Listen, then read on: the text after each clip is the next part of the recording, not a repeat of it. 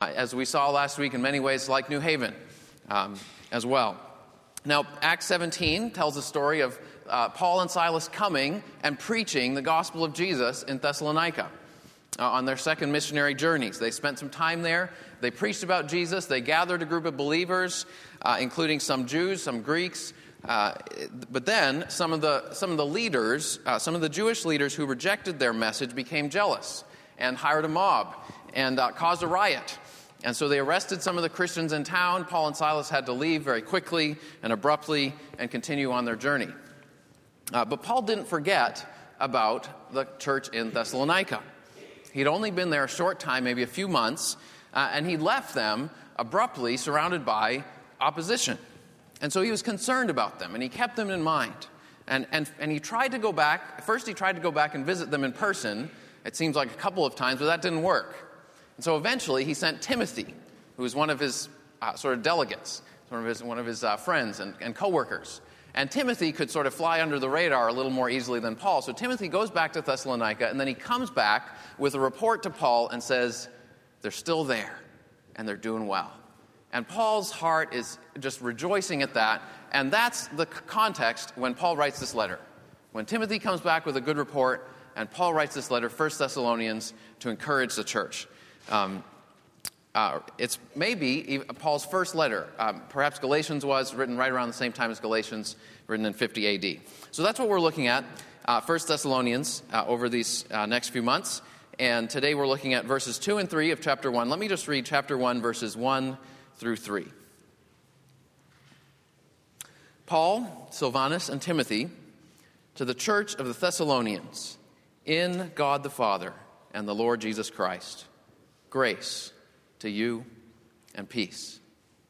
We give thanks to God always for all of you, constantly mentioning you in our prayers, remembering before our God and Father your work of faith and labor of love and steadfastness of hope in our Lord Jesus Christ.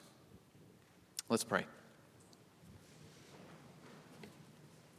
Lord, we give you thanks that you have gathered us here this morning. We give you thanks for this letter. Lord, that you preserved the Thessalonian church despite opposition, that you have preserved this letter for us through the centuries, that we might read it today. And as they were encouraged by it, we pray that we would be encouraged and built up by it today. Uh, by your Holy Spirit, we pray this in Jesus' name. Amen. Uh, so, as I said, we're looking at Thessalonians because it gives us a picture of a church, a people shaped by the gospel of Jesus. Uh, now, this is the beginning of Paul's letter, and in those days it was common to begin letters with a greeting and a thanksgiving, uh, or a good wishes section. Uh, so, verse 1 is the greeting, uh, and then uh, verse 2 and 3 is the beginning of the thanksgiving section. Now, typically, in Greek letters, the thanksgiving or good wishes section would go something like this May the gods protect you in your travels and give you good health. Or sometimes the writer might say, Thanks be to the gods, they have delivered me from harm. I hope they will do the same for you. Uh, now, it's interesting, uh, in almost all of his letters, all except Galatians, Paul follows this custom of beginning with thanksgiving uh, and good wishes for, uh, and uh, not just good wishes, but a prayer for his readers. Uh, but he does it in a distinctly Christian way. So, the most obvious difference, he doesn't pray to the pantheon of gods, he prays to our God and Father, the one true and living God. And second, he doesn't just give a sort of generic wish, good health and safe travels, but he gives thanks for and praise for specific things, and particularly praise for their spiritual well being. In these verses, we will see their faith, love, and hope.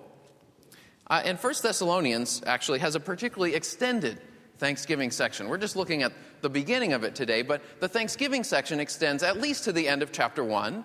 And then if you look down at chapter 2, verse 13, it seems to continue there. We also thank God constantly for this, that when you received the word of God, you accepted it.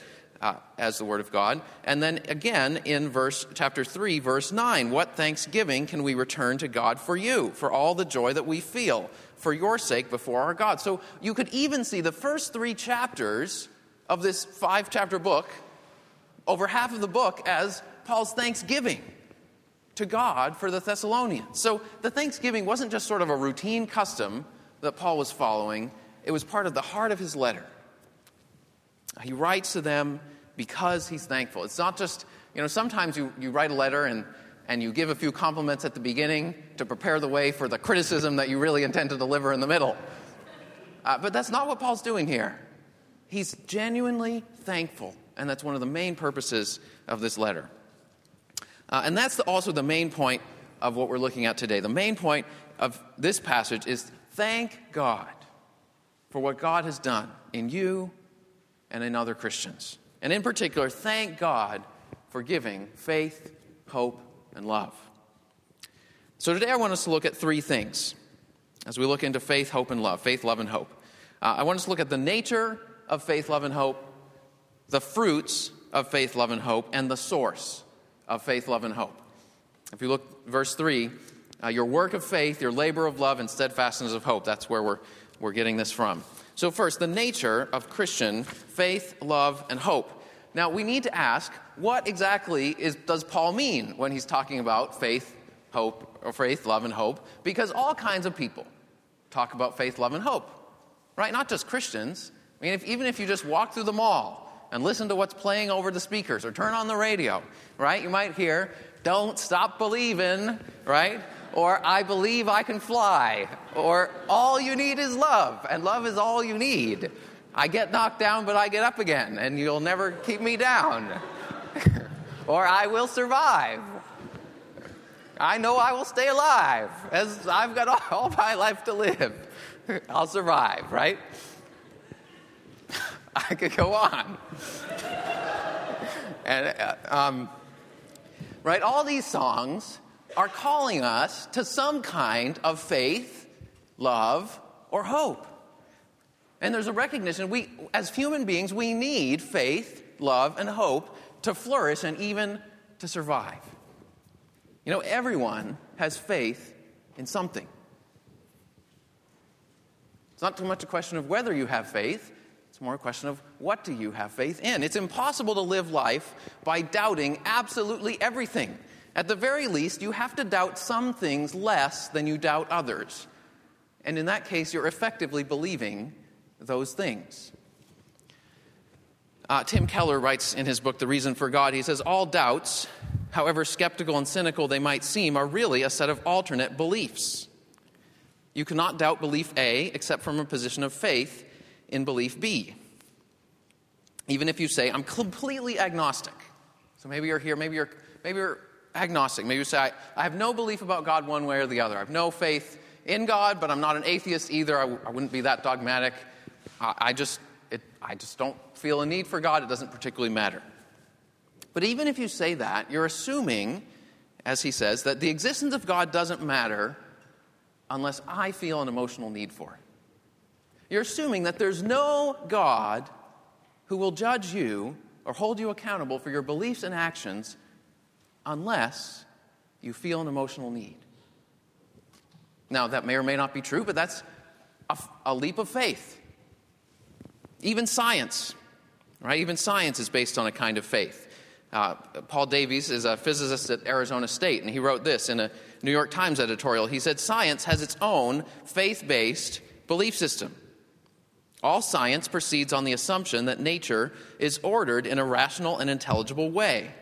You couldn't be a scientist if you thought the universe was a meaningless jumble of odds and ends, haphazardly juxtaposed. You have to have faith that the universe is governed by dependable, absolute mathematical laws of an unspecified origin.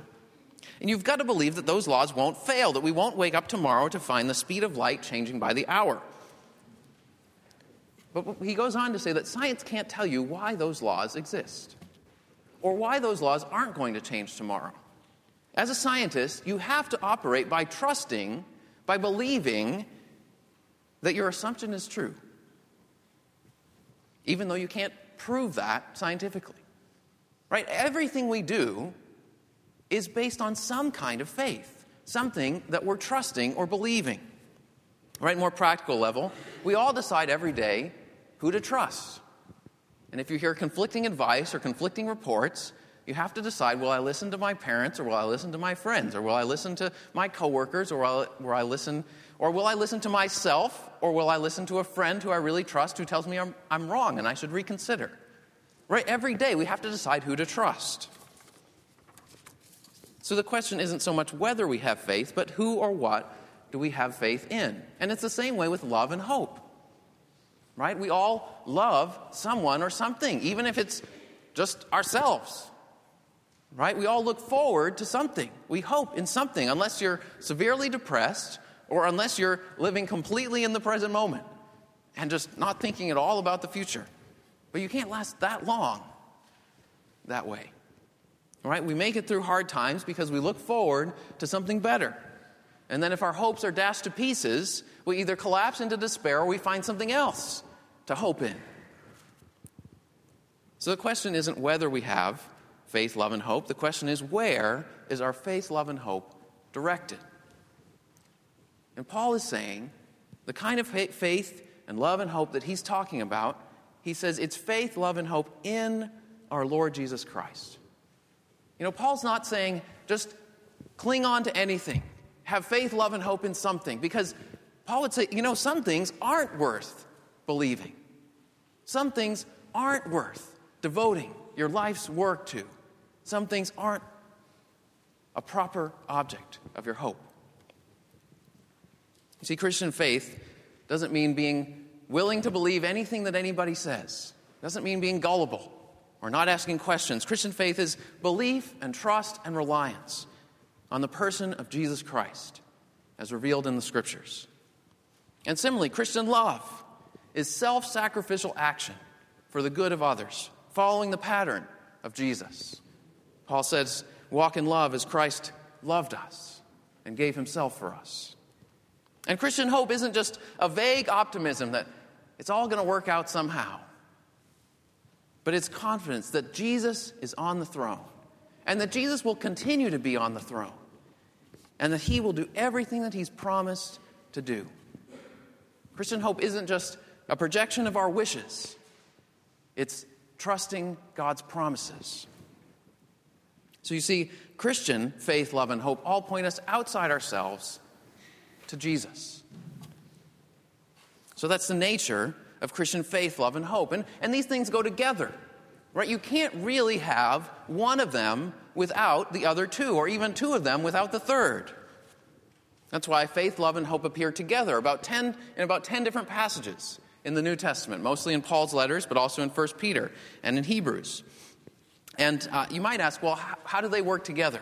What's their relationship? And uh, in all the passages, we see that faith is the foundation, right? We're made right with God simply by faith in Jesus, by trusting in what He has already done, uh, by dying on the cross for us. we're not made right with God by our works, and we're not, not even by our love for God or each other. So faith is the foundation, but then we see that love is the fulfillment of faith and hope. We read earlier from 1 Corinthians 13, where it says, Now these three things abide, these three things remain faith, hope, and love. But the greatest of these is love. And it's the greatest because faith and hope are temporary, but love will last forever. You know, when you see, when, when, when you, when Jesus comes back, when we, when we're in heaven, we see Jesus face to face. You won't need faith anymore because you'll have perfect knowledge. And you won't need hope anymore because God's promises will have been finally fulfilled. But we will love God and we will love each other for all eternity. And so, love is the fulfillment of faith and hope. But actually, this passage uh, puts hope last in the list, and, and, and it emphasizes hope. Uh, and, and there's quite a lot in Thessalonians. We'll look later at Paul's teaching about Christian hope at the end of Thessalonians. Because hope is the sustainer of faith and love. Faith is the foundation, love is the fulfillment, but hope is the sustainer. Right? Hope in God's promises makes us steadfast in the face of suffering or temptation or even hostility like the Thessalonians faced. Without hope, our faith will falter and our love will grow cold. So you see, we need all three of these. They're like a rope of three st- strands woven together. It's not meant to be untangled because then it all falls apart. But God, it's a rope connecting us to Jesus faith, hope, and love. So one scholar put it this way he said, Faith rests on what God has done in the past, love works in the power of God in the present, and hope looks to God's promises in the future. Another put it this way confidence in God's promises, hope because of trust in his provisions, faith expresses itself in obedience to his commands, love. We could even say that faith, hope, and love is a summary of what it means to live as a Christian. Simple, clear, and complete. A life of faith, love, and hope in Jesus Christ. So that's the nature. That's the first thing, the nature of the faith, love, and hope that Paul's talking about. Now, second, Paul shows us the fruits, the results of faith, hope, and love. And those are work, labor, and steadfastness. Now, if you walk through the mall or turn on the radio, you won't hear quite as many songs about work, labor, and steadfastness, unless they're complaining about work and labor. Right? But Paul says work, labor, and steadfastness are the ordinary fruits, they're the results, they're the outward expression of faith, hope, and love. Right? And Paul says, I thank God for your faith, hope, and love. Now, Paul, Paul didn't have a special spiritual gift to see directly into the Thessalonians' hearts and say, I discern that God has given you faith, hope, and love. No, he just looked at their lives and he heard the report from Timothy that they were standing firm and that they were holding fast. And so he says, I see in your lives, I see by your work, your labor, and your steadfastness, your faith, hope, and love.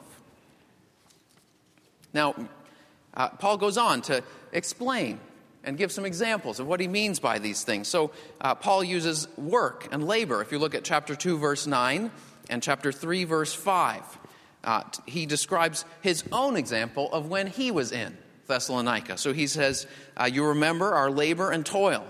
We worked night and day. Uh, probably Paul's referring to his tent making business. He uh, made tents to earn money when he needed to on the, on the side. And he said he did this so that we might not be a burden to any of you while we proclaimed the gospel of Christ.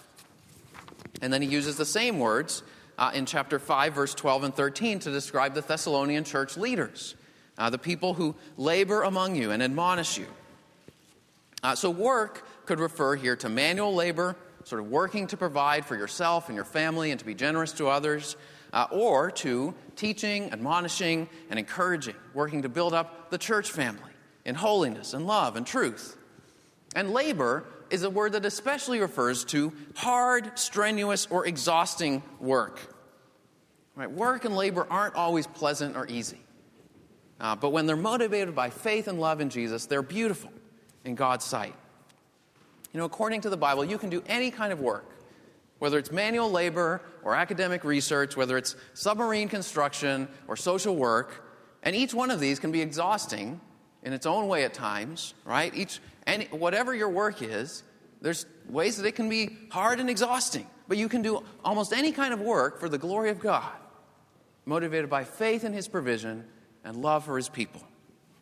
Uh, Martin Luther King Jr. said If a man is called to be a street sweeper, he should sweep streets even as Michelangelo painted, or Beethoven composed music, or Shakespeare wrote poetry. He should sweep streets so well that all the hosts of heaven and earth will pause to say, Here lived a great street sweeper who did his job well. You know, when you go to work tomorrow, maybe Tuesday if you have tomorrow off, let the way you go about your work be shaped by trust in God's provision and love for his people. Or if you're in between jobs, let your job searching this week be shaped by those same priorities. Right? Resist the temptation to procrastinate out of laziness or fear. Commit your way to the Lord and go forth. Or if you don't have a paying job, remember that work in the Bible is not limited to things that you earn money for. Right? The work of raising children, or the work of leading a small group, or the work of diligent prayer and Bible study, or the work of serving your neighbors as a retired person. All these kinds of work can be carried out in faith and love and to the glory of God. So the Thessalonian Christians were characterized by work and labor, but not only that, by also by steadfastness, by perseverance, despite suffering, temptation, and hostility. And they demonstrated this steadfastness from the very beginning of their Christian lives. You know, just imagine uh, for the, if you imagine if you became a Christian as an adult. Now, some of you did. Uh, some of you grew up in Christian families, but imagine if you became a Christian during your adult life, and three months after you became a Christian, a mob came to your house demanding to know the whereabouts of your friend who had told you about Jesus, and so they could go beat him up. And then, since he wasn't with you, they dragged you away and dragged you to the police and then the police asked you to post bond on behalf of your friend to guarantee that he wouldn't cause any more trouble in town. Well, that's exactly what happened to Jason, who was one of the first Christians in Thessalonica, according to Acts 17. Right? And you, if, if you were there, you might be tempted to just cut off all ties with that guy. Well, I didn't know I was getting into all this by just believing in Jesus. Maybe I'll just be a secret Christian and I'll just be a secret Christian in my heart and but not be associated with that guy Paul. But no, the Thessalonians didn't do that. They actually stood they stood fast in their allegiance to Jesus and their love for Paul. Now, Paul left quickly. That was wise and prudent. Right? But they stood fast in their love for Jesus and their, because their hope was firmly fixed. And just like them, we need a firm foundation for our hope in order to remain steadfast in our faith and love, despite suffering, temptation, or even hostility. You know, but in reality, I think many times our hopes are not firmly anchored in God's promises. But our hopes go back and forth and waver between different things. Our hopes are often a projection of our wishes. Sometimes we even spiritualize our wishes and say that God told me that I'm going to have what I wish for. But actually, it's really just our wish.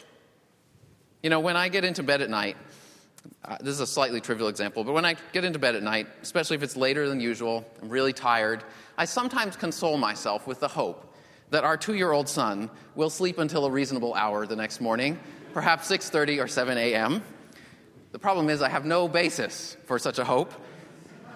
And my wishful thinking doesn't help me at all when at 5:30 I hear, "Daddy, I'm awake from next door. And if anything, it only makes me slightly annoyed that I'm really tired, and once again, my futile hope was disappointed. Now, as I said, it's a somewhat trivial example, but so often we put our hope in things that are merely wishful thinking, even sometimes trivial things. And then we get angry or depressed when they don't work out. And so we can go through life grasping on to one hope after another, or struggling not to give up hope altogether. You see, the object of our hope, just as the object of our faith, the object of our hope makes all the difference. And the only secure, unshakable, and unchanging hope, source of hope, is God Himself. See, only if our hope is defined by God and His promises, rather than by us and our wishes, can we remain steadfast and immovable and even joyful when we face suffering or trials or even death itself. So let me challenge you what is the object of your faith, love, and hope? What's the thing that gets you out of bed each day, that drives you every day to work and labor and persevere and whatever that means for you? Is it your future career success or your children's success or a hope that your boyfriend or girlfriend will fulfill you? Or is it just your plans for next weekend? What is it that drives you on a daily basis? Is God at the center of your hope? Is He the one who, above everything else, makes you steadfast in your work and labor and perseverance? Paul says in Romans 5, one of the other places where faith, hope, and love come together, he says, We rejoice in the hope of the glory of God. And more than that, we rejoice in our sufferings, knowing that suffering produces endurance, and endurance produces character, and character produces hope. And he says, and hope does not disappoint us. You know, hope in God and in His promises will not disappoint us. Other hopes will.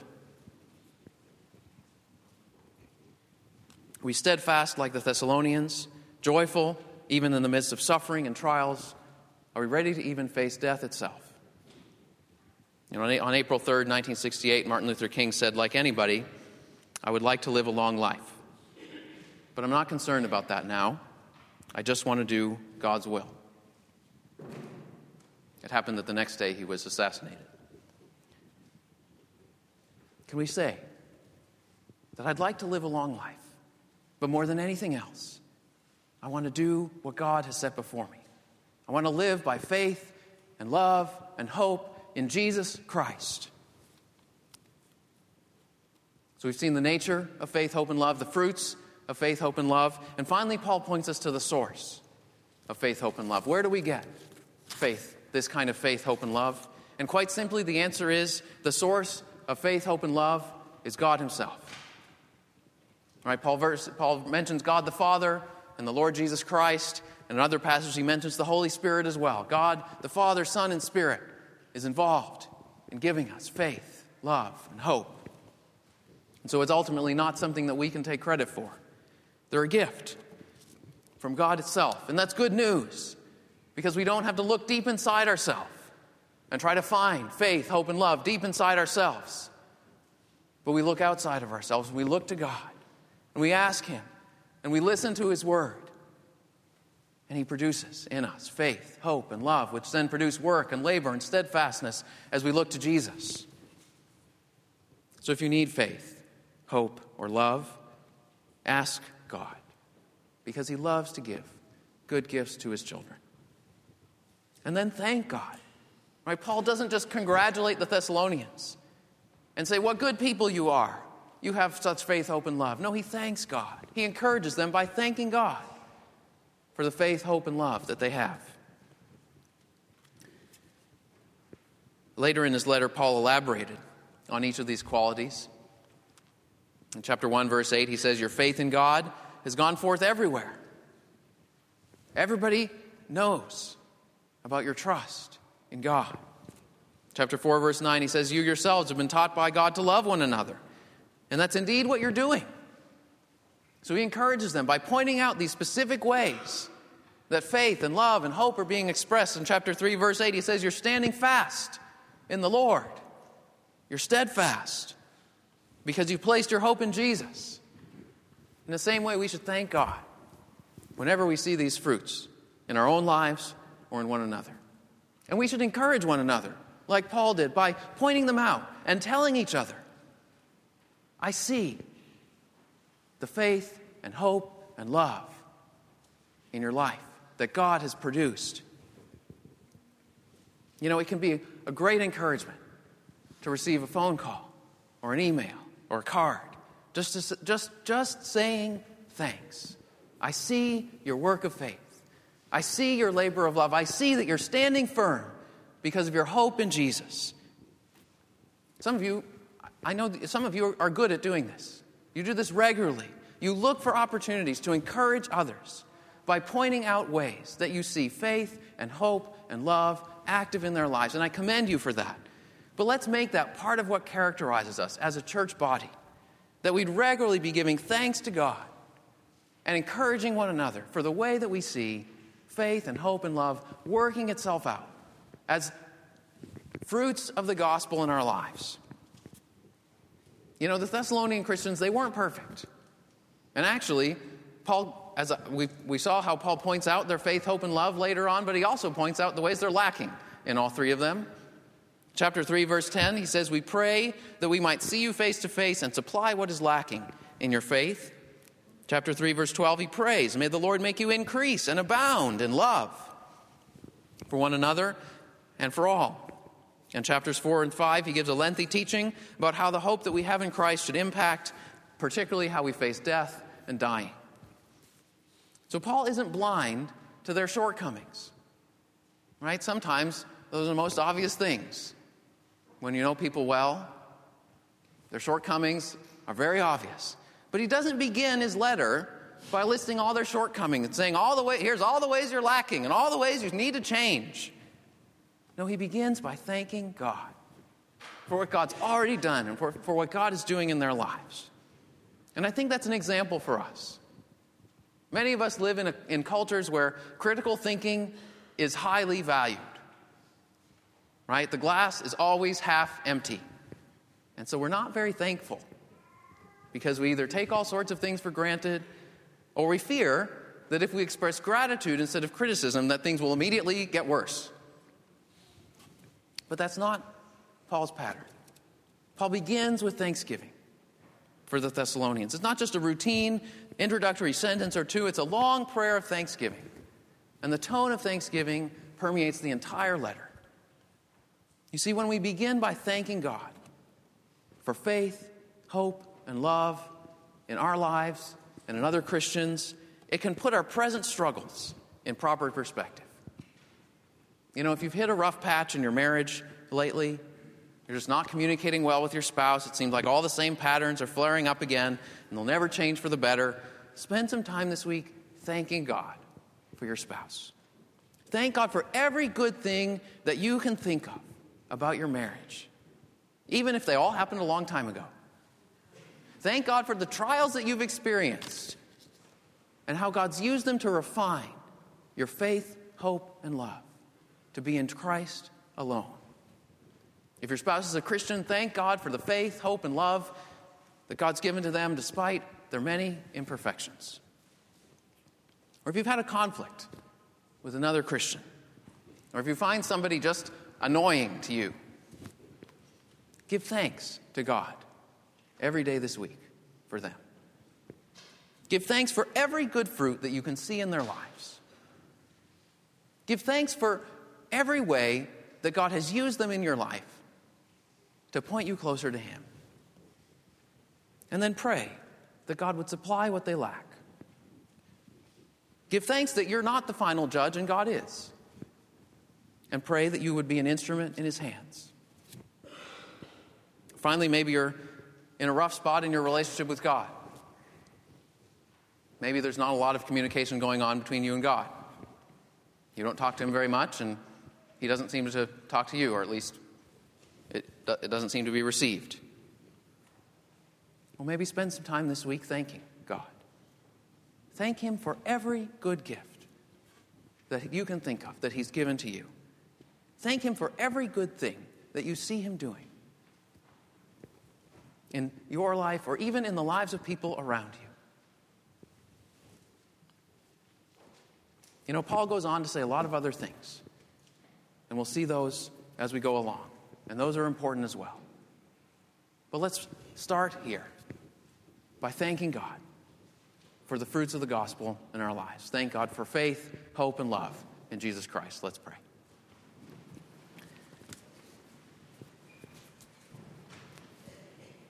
I'm going to close in the words of a prayer uh, entitled, uh, Thank You, O Lord. Thank you, O Lord, for having revealed yourself to us and given us a foretaste of your kingdom. Thank you, O Lord, for having united us to one another in serving you and serving in your church. Thank you, O Lord, for having helped us to overcome difficulties, tensions, passions, and temptations, and restored peace, mutual love, and joy in the communion of the Holy Spirit. Thank you, O Lord, for the sufferings that you have bestowed upon us, for they are purifying us from selfishness and reminding us of the one thing needed you and your eternal kingdom. Thank you, O Lord, for having given us this country where we are free to worship you. Thank you, O Lord, for our families, husbands, wives, and especially children who teach us how to celebrate your name with joy, movement, and holy noise. Thank you, O Lord, for everyone and everything. Great are you, Lord, and marvelous are your deeds, and no word is sufficient to celebrate your miracles. Lord, it is good to be here. Amen.